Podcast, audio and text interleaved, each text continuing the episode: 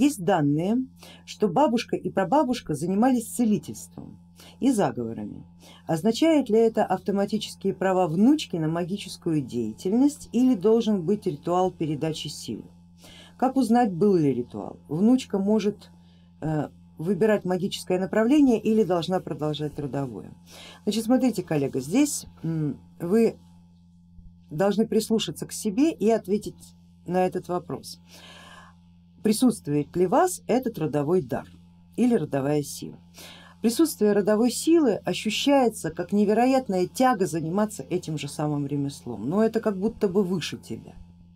Вот представьте, что вы заядлый курильщик и вас вдруг лишают любимого лакомства. Ну вот вы приблизительно так и чувствуете, когда вы не занимаетесь своим ремеслом.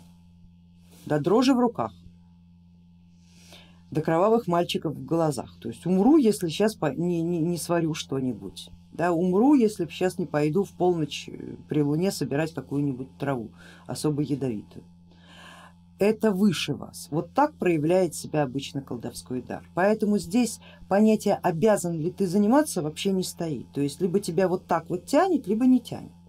Если не тянет, никакого, никакого обязательства нет. И вы вольны выбирать магический путь так, как вы считаете э, сами.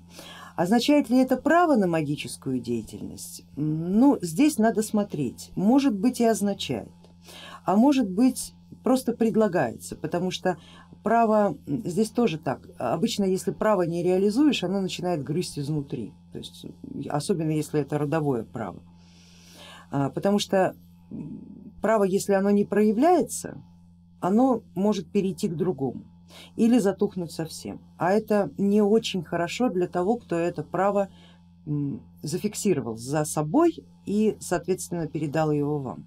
Как бы считается, что вы добровольно отказываетесь от его даров, обесценивая их, говоря, что какое это право, это не право, это ерунда какая-то. А, вот, поэтому если вы чувствуете вот эту силу, если э, чувствуете его в себе, то если есть сила, есть и право. А если есть право, будет и сила. Вот, наверное, так я вам отвечу.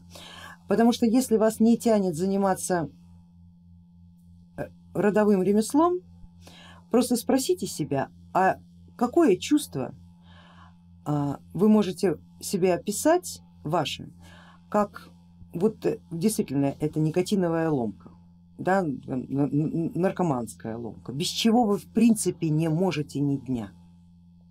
Вот, наверное, в этом направлении и ищите свое магическое ремесло.